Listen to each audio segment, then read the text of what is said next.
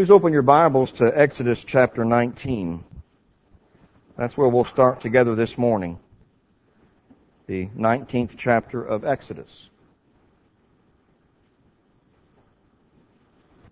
Most of you were in the Bible class hour when I made a few remarks by way of introduction. So, for the sake of those who were not in the room at that time, let me again say how much I really appreciate being with you all this morning thankful the elders inviting me to come back and be with you. I think it's my third time to be here, speak in a gospel meeting effort. And it just always is a joy for me to come to Columbia, to College View. Usually I'm by myself, but this time my wife and two of my children are with me today, and I'm glad for them to be here. Um, again, I appreciate Greg and Cindy Gwynn and the work they've done over the years. And we also are really glad to see the Coleman family again. You're blessed to have this good family. I remember the day they came to West Knoxville and identified with the church when I was preaching there. And it was just a true delight to have them uh, and their five children at the time. We had all of them at home at that time. Uh, but it's good to see Jack and Cindy and uh, two of theirs still today. The uh, topic this week, as it's been announced to you is, is what makes the Church of Christ different. And when I, yeah, the door is not down. Uh, when I saw that, uh, that theme that uh, Greg emailed to me, I began to think, well, uh, this can go one of two ways, and I thought, no, it goes both ways. We are different from other religious folk out across the landscape of America. But even among the Lord's body, there would be some differences. Sadly, I wish that were not so, but it, but it is. And the subject matter of the, of the Bible class hour is one in which there's differences. Some churches will not practice church discipline. And um, other areas where that would be seen as well. The topic for this uh, lesson is the identity of the one true church. And maybe those who are visiting this morning, uh, maybe you've never heard that expressed that way before? Is there just one true church? And some might even find that somewhat offensive to make such a claim. And so this idea of, of being only one, uh, somewhat of an exclusive claim, uh, you know, in, in today's culture, that doesn't draw a lot of support, generally speaking. Uh, exclusiveness or a claim to exclusiveness usually invites some sort of rebuke or some sort of a negative uh, response or even ridicule. It's not politically or socially expedient to make this claim of, of being exclusive in one area or another. As a general rule, Americans like, uh, we like our options and our freedom to choose because after all, one's choice is as good as another. And so you choose yours and I'll choose mine and, and we'll go on down the road together happy that way. We don't like our choices being made for us. Having only one of something seems rather rigid, doesn't it? And narrow-minded. And I'm just speaking in general terms. I'm not at all saying that our topic that it's, it's a rigid, narrow-minded, uh, unwelcome choice. That would not be my point at all. I believe the Bible teaches that God has always dealt with His people in an exclusive way. I'm not making any apologies for that. I want to start off with two passages. First is in Exodus 19. And we know by this time Moses has brought Israel, just redeemed from bondage, down to Mount Sinai. And he brought them there, I believe, for a specified reason. Back in, I believe it was chapter 13 and verse 17, I believe is the reference. When they left Egypt, the Bible says that he did not lead them by way of the Red Sea, lest they see the Philistines and become discouraged because of war.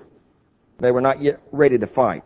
So it would have been one thing, if you picture the Bible map in your mind, to lead them sort of away from the Red Sea coast and away from Philistia, but he brought them clear down south to the point of the Sinai Peninsula. Why go that far? Well, I'm convinced it was not just to avoid the Philistines and that war machine. It was to speak to them in terms of establishing the covenant. In these words in Exodus 19, the Ten Commandments in chapter 20, and the rest of the law that was given there by Moses indicate that is what God had in mind. But listen now to these to these verses. Um, to start in verse four of Exodus 19. This is God speaking to Israel through Moses. You yourselves have seen what I did to the Egyptians, and how I bore you on eagle's wings and brought you to myself. That's a reference, of course, to the plagues. Now then, if you will indeed obey my voice and keep my covenant, then you shall be my own possession among all the peoples, for all the earth is mine. And you shall be to me a kingdom of priests and a holy nation.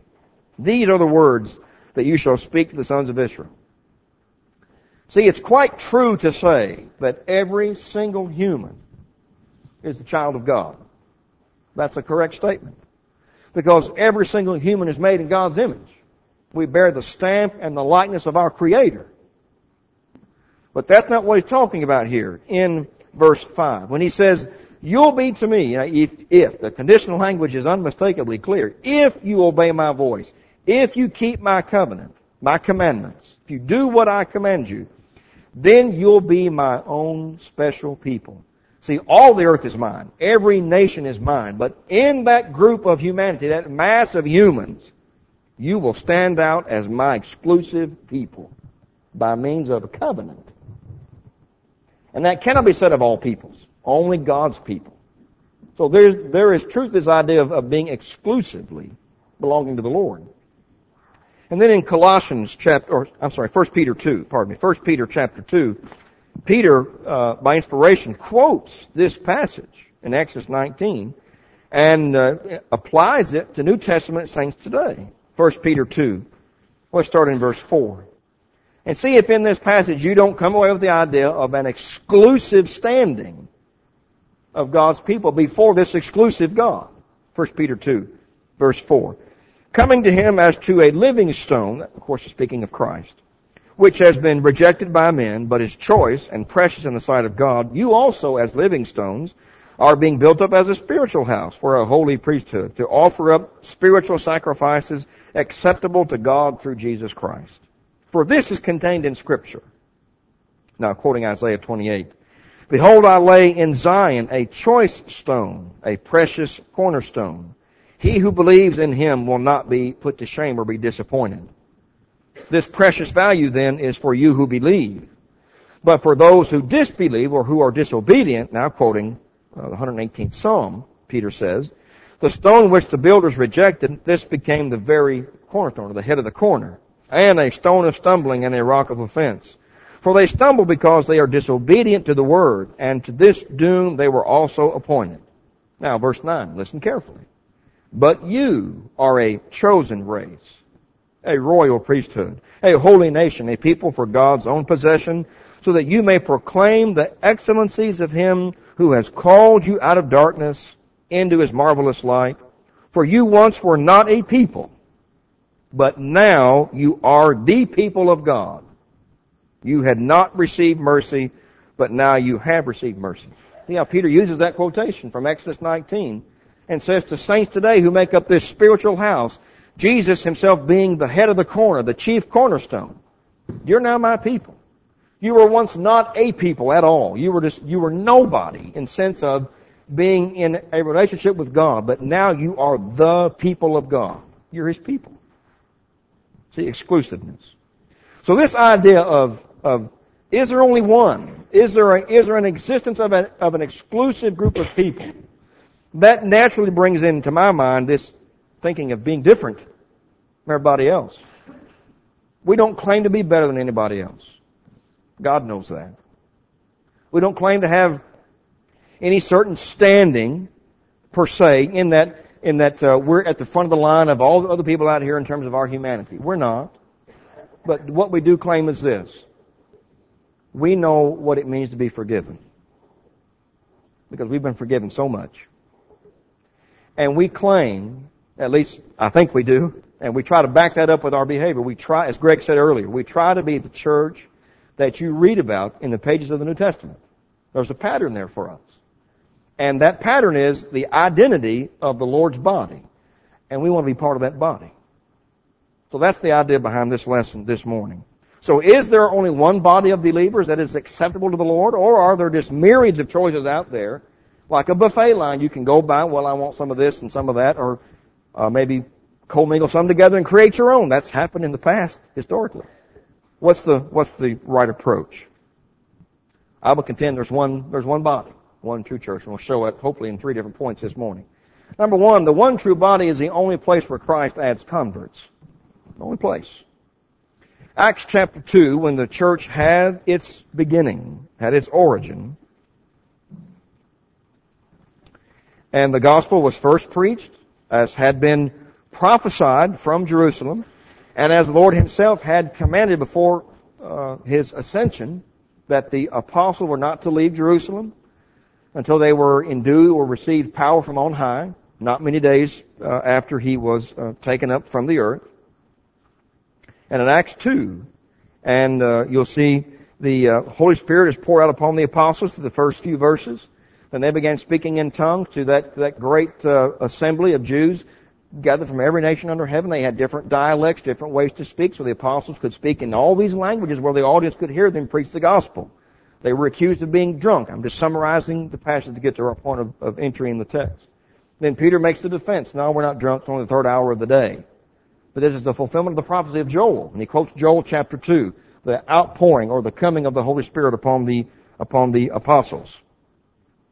So then, after all that has taken place, Peter begins actually preaching in verse 22. That's where his sermon begins. And you can read about how he preaches Christ crucified and resurrected. He, he uh, quotes uh, the um, um, there in verse uh, 25, the 16th Psalm about his resurrection from from the dead, and he uh, makes further points all the way down through verse 36, the conclusion of the sermon.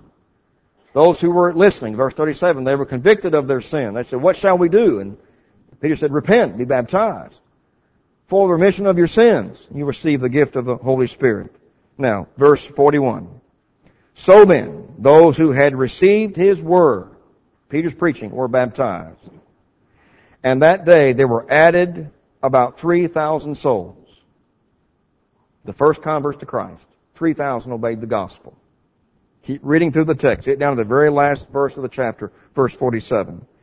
And the Lord was adding to the church daily or day by day those who were being saved. I believe this is the first mention of the term church post the Lord's death, burial, and resurrection. And it's happened here in Acts chapter 2. And what's going on? The Lord's adding them to the church. Remember the Lord's own promise, Matthew 16. They were in Caesarea Philippi. And the Lord asked the question of His disciples, uh, Who do men say that I am? Now, what, what's, what's the talk out there? And they said, well, some say you're uh, uh, John, some say you're Elijah, one of the other prophets. And the Lord said, well, to the to the twelve now, well, who do you say that I am? What's your opinion on this? And as his case was, Peter always the first to speak up. And he got it right. He didn't say, well, I'm still in the dark about this. I'm still mulling over in my mind, but this is what I think. No, he said confidently, thou art the Christ, the Son of the living God.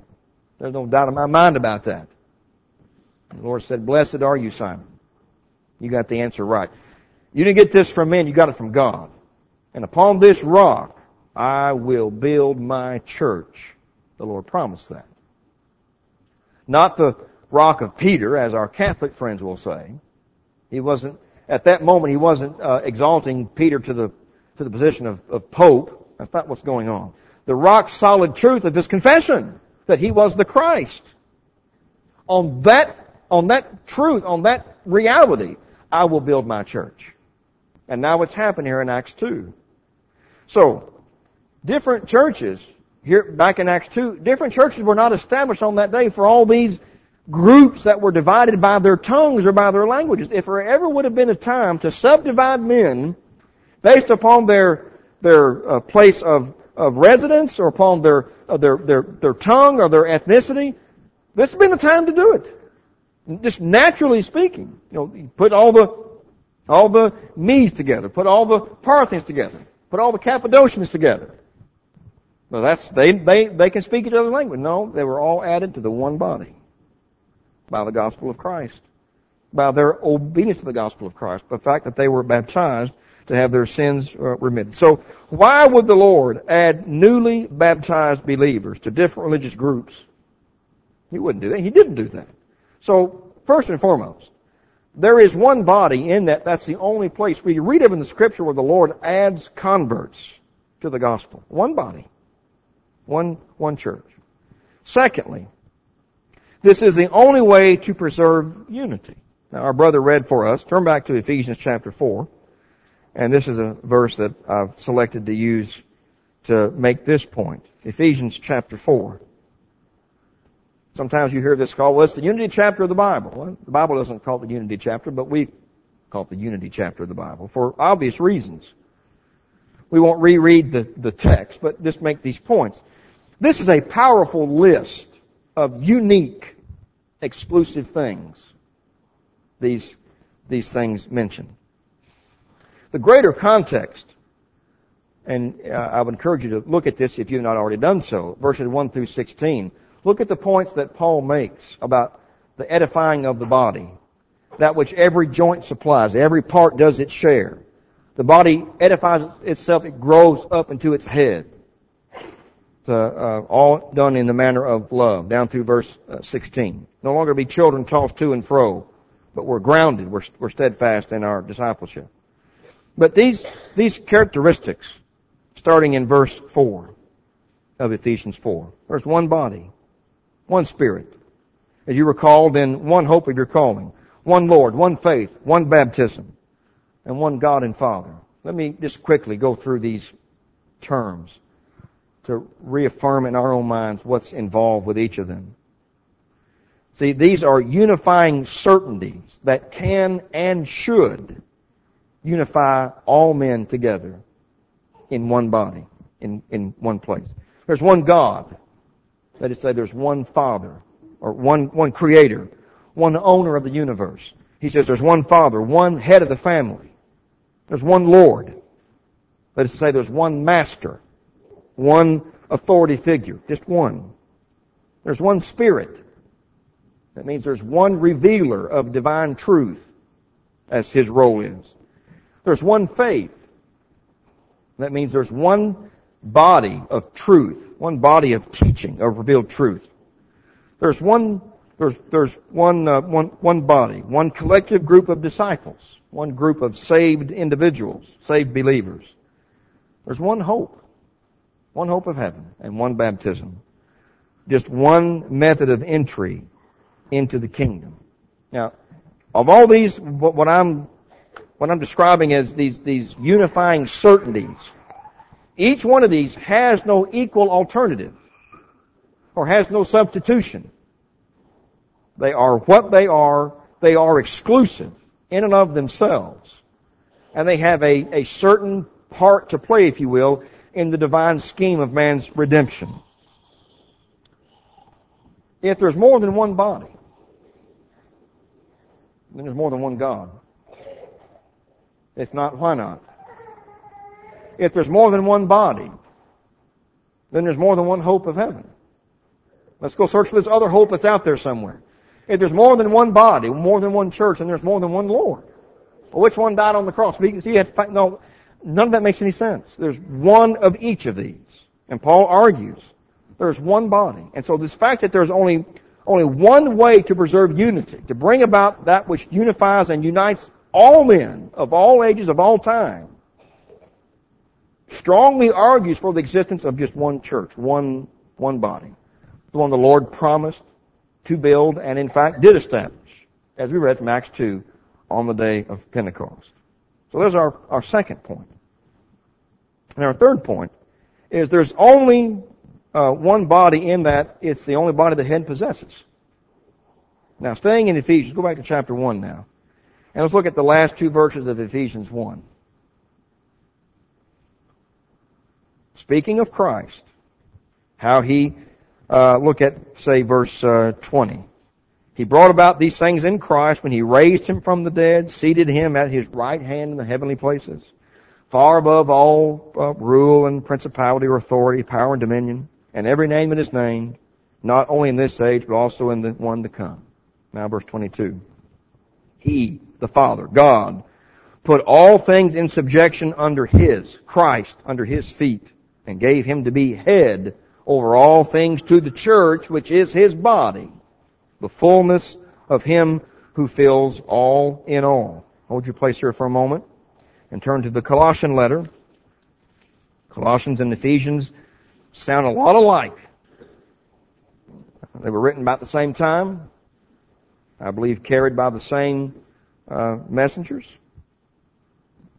Colossians 1. And just one verse, verse 18. This speaks about, about Christ starting in verse 15. These attributes or these characteristics of Christ. He's before all things, verse 17. And in him all things hold together or consist. Verse 18. He is the head of the body, the church. He is the beginning, the firstborn from the dead, so that he himself will come to have first place in everything. So, uh, we've established the fact, just two simple passages, two simple verses, that the Christ is the head of the body. Now, if uh, if there's just one head and one body, then all other arrangements appear to me to be false, or may I even use the word unnatural. And I have just a real simple way to illustrate this. Uh, if I if I had to make my living at drawing or being an artist, I'd starve to death. I, I can't draw. I can't even draw a good stick man. But I can draw a perfect stick man on a computer. so that's what I've done this morning. My stick men on the computer are perfect, as you'll see just in a moment. All right. Let's let's illustrate it this way.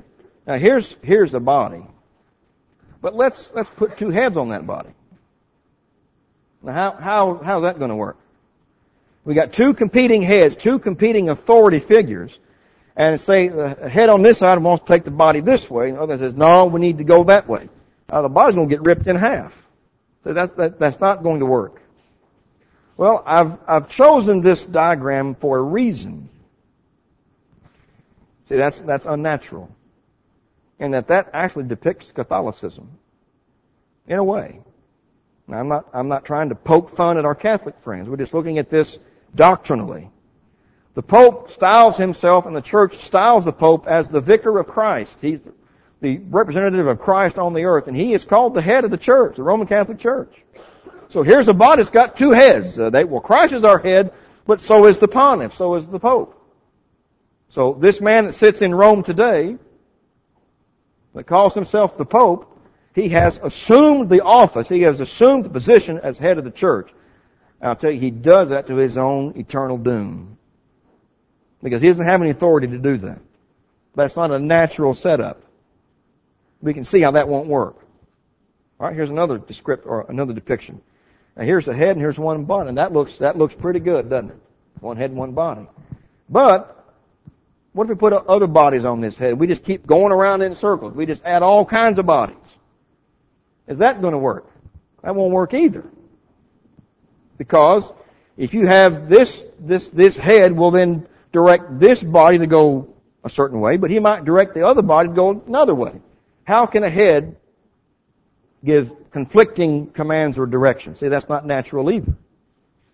Well, there's a reason why I've chosen this depiction as well, in that this correctly depicts mainstream denominationalism. We have churches here in this town, in this city. You have churches that may even be on the same, at the same intersection of a, of a highway, across the road from one another, and they teach diametrically opposed doctrines on one point or another. But they would both claim, well, Christ is our head, yes. It can't work that way, friends, and you see that. The head will not direct one body this way, another body that way. That's not natural either. That's unnatural. Well, I'm left now with my only other alternative, and that's that. See, it's, that's, that's perfect. One head, one body. That's the only way it will naturally work. The head directs the body, just like your head directs your body. You can't wave your arm, scratch your ear, do anything unless your head tells your body to do those bodily functions. That's the way it works also with the Lord's body. He is the head. He directs the body. God gave him to be head over the church, which is his body, Ephesians 1 tells us. Echoed in Colossians chapter 1 as well. So, that's the New Testament church. That's the church we want to be a part of. That's the church you read about in the pages of your New Testament. That's our pattern. So is there just one body? We would affirm there is, yes. And the Lord's the head of it. And He directs its every move, gives its every command. Now, I'm not going to make this a great lesson on denominationalism. I don't think that's the way we ought to go. But just a real quick statement or two about this, I think, would, would serve to further illustrate this point. The history of denominationalism shows why various churches were begun in the first place. The Catholic Church again. There were uh, four or five apostate churches. Jerusalem, Alexandria, Antioch, um, Constantinople, and Rome. And they had heads. They had head bishops. And then they eventually got together and said, well, we're going to pick one. And so Boniface III, in the year 606, was the first man to claim he was the universal bishop, the head of that church. So some begin churches out of a quest for power or for authority or for rule. Others begin churches out of a, out of a disgust they see for ongoing religious practices.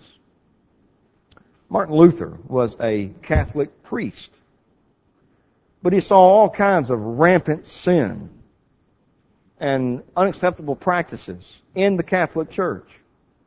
And so he left. And what eventually came out of that was what we know today as the Lutheran Church, which was began in 1530.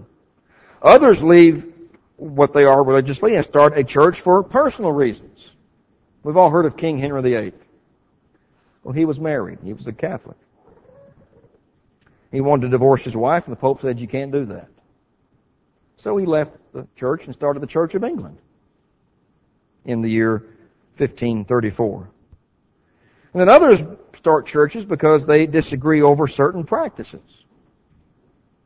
John Smyth was a clergyman in the Church of England. And he didn't agree with a lot of things, one of which was infant baptism. And it's not really baptism, it's sprinkling water over an infant's head. And he, he didn't agree with that. He believed in immersion. So he left the Church of England and started what is now known as the Baptist Church, and it's got several different groups off of that. That was begun in the year 1607. And see, on and on we could go. But our, our, our point, I believe, is made. None of these things that we've looked at at this point are unifying to all men, are they? None of them. They are naturally divisive. Have you ever been asked the question, well, are you a Christian? Uh, yes. Well, what, what kind are you?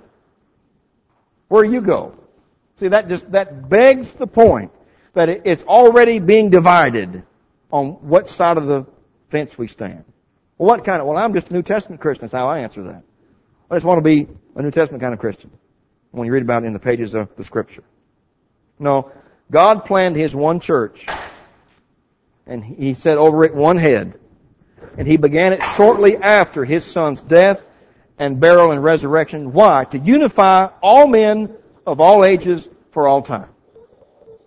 Because do all men have the same need? Yes, indeed they do. All have sinned and come short of the glory of God. And all men need the redemptive, saving blood of His Son to save them from their sins. And going back to Acts 2, if we obey the gospel, He'll add us to His one church. The only place that we read about in the scripture. So let me conclude this lesson this morning. There's three of the points I want to make from scripture that hopefully reinforce what I've, what I've said. Please consider these points I think are crucial to this study. Turn to John 17. Let's look at what I call the Lord's Prayer. It's the prayer that he prayed uh, in the garden shortly before his arrest and his crucifixion. John 17. We're going to start at verse 13. At this point of his prayer, down through verse 12, he's prayed about himself. And now starting at verse 13, I believe he's praying for his disciples, the, the hand-picked, what we call the apostles. Verse 13 of John 17. But now I come to thee, and these things I speak in the world, so that they may have my joy made full in themselves. I have given them thy word, that is, his disciples. And the world has hated them, because they are not of the world, even as I am not of the world.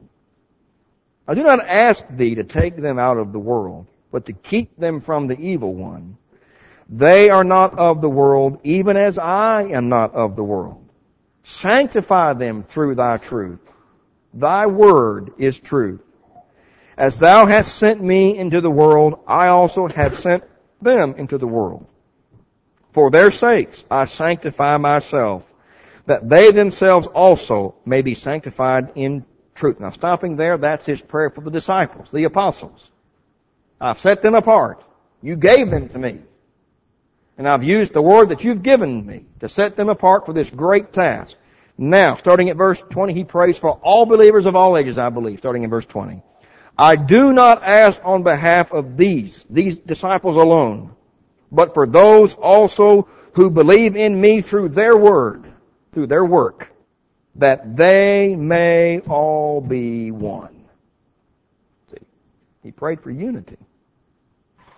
What if we take the apostles' doctrine, we take the apostles' teaching and it's taught and we hear it, what results from that? I point you back to Acts 2 again.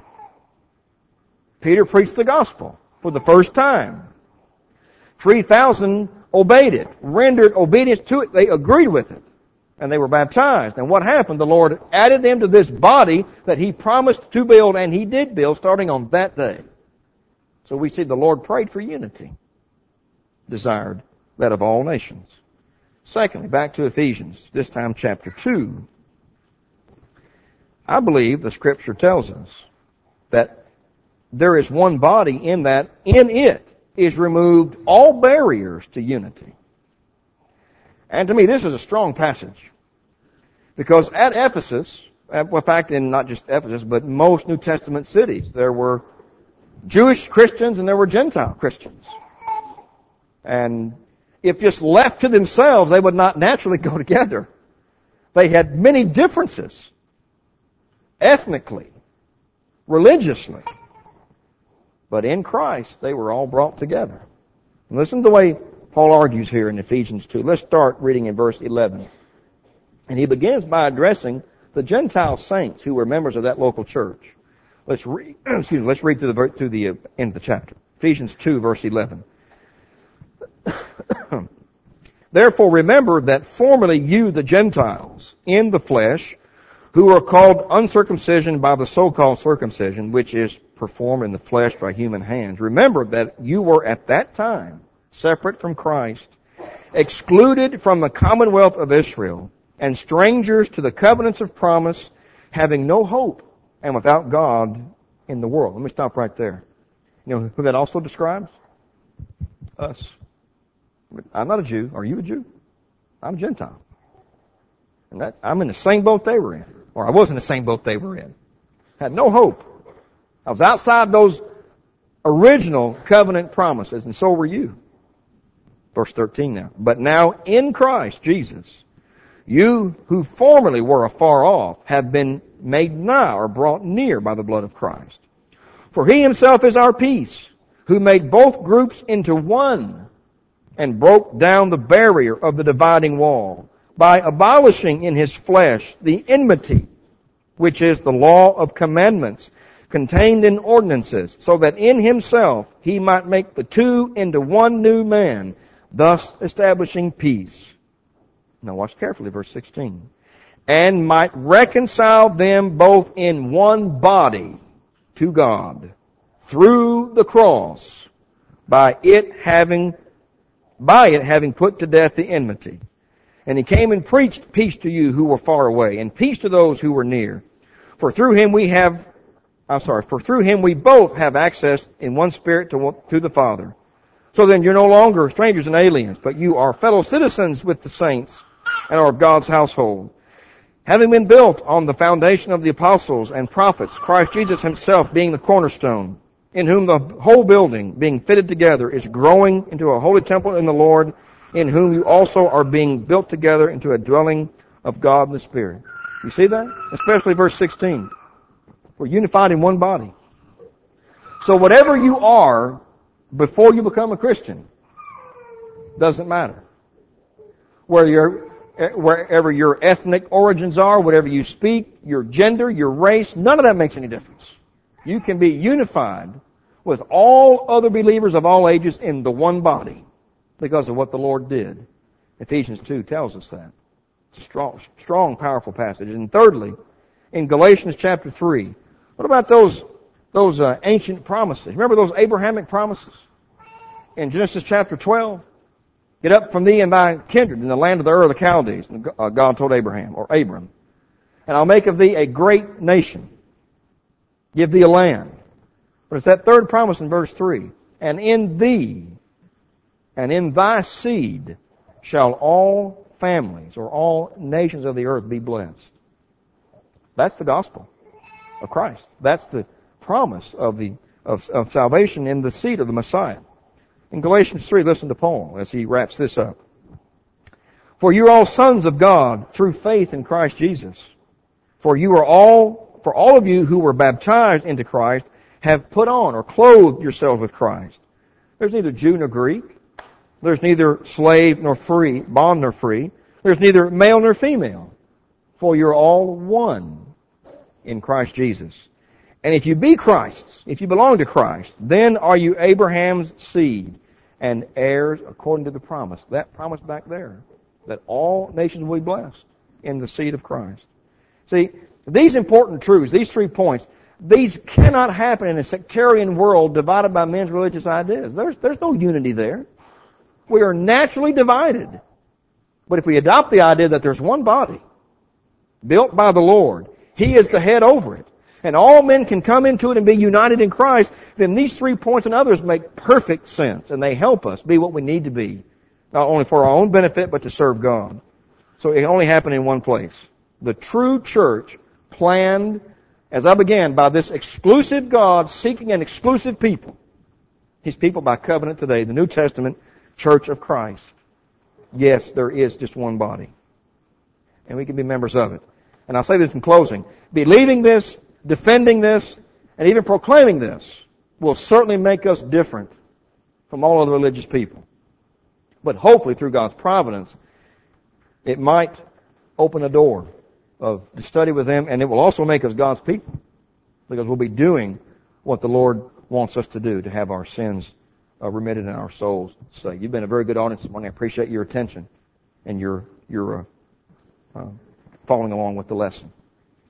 So all this begs the question now: Are you a member of this body? Are you a Christian? Have you obeyed the gospel of Jesus Christ? Has the Lord added you to His body? If the answer to all those things is no, you can correct that this hour.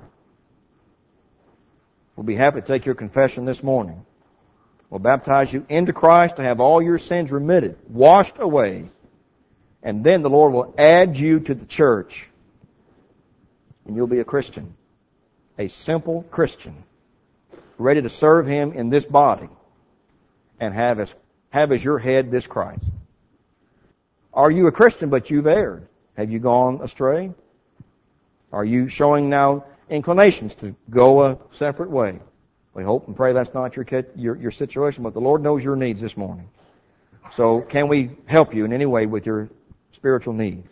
Whether you're an alien sinner or you're an erring Christian. Please come while we sing our hymn to invite you this morning.